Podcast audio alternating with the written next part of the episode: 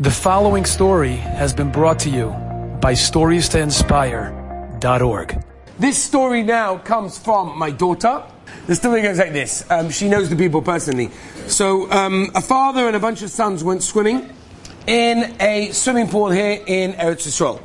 And when they went, when they entered the swimming pool, so the father said to the manager, "Tell me something. What time does this place close? Until when can we be in the swimming pool?"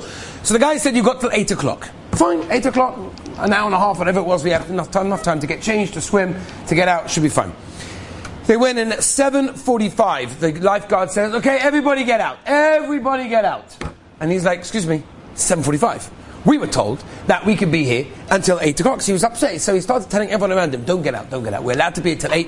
Ignore the lifeguards. We're allowed to be here till 8. We pay till 8 o'clock. There's no reason for us to be here until 7.45 just because the lifeguard decides, it, decides that we have to go out because he wants to go home on time or whatever it may be.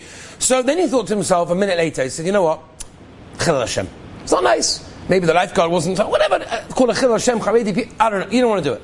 So he told everyone, you know forget it, bad idea. If he wants us to get out, we're going to get out. We're going to show him that we listen, and all of a sudden everybody piled out. At the moment that he did that, and the pool was very, very busy, the pool emptied out, and the lifeguard noticed a young child at the bottom of the pool. He was able to jump in, and he pulled out the child, which he saved. And he saved the child because this man said, let's listen to the lifeguard, and we're not going to cause a chil Hashem, and we're going to empty it out. Because of that, the pool was empty. What's even more interesting is that child was a child of that father.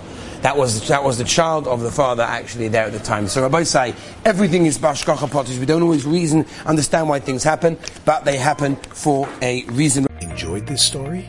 Come again. Bring a friend. Stories to inspire.org.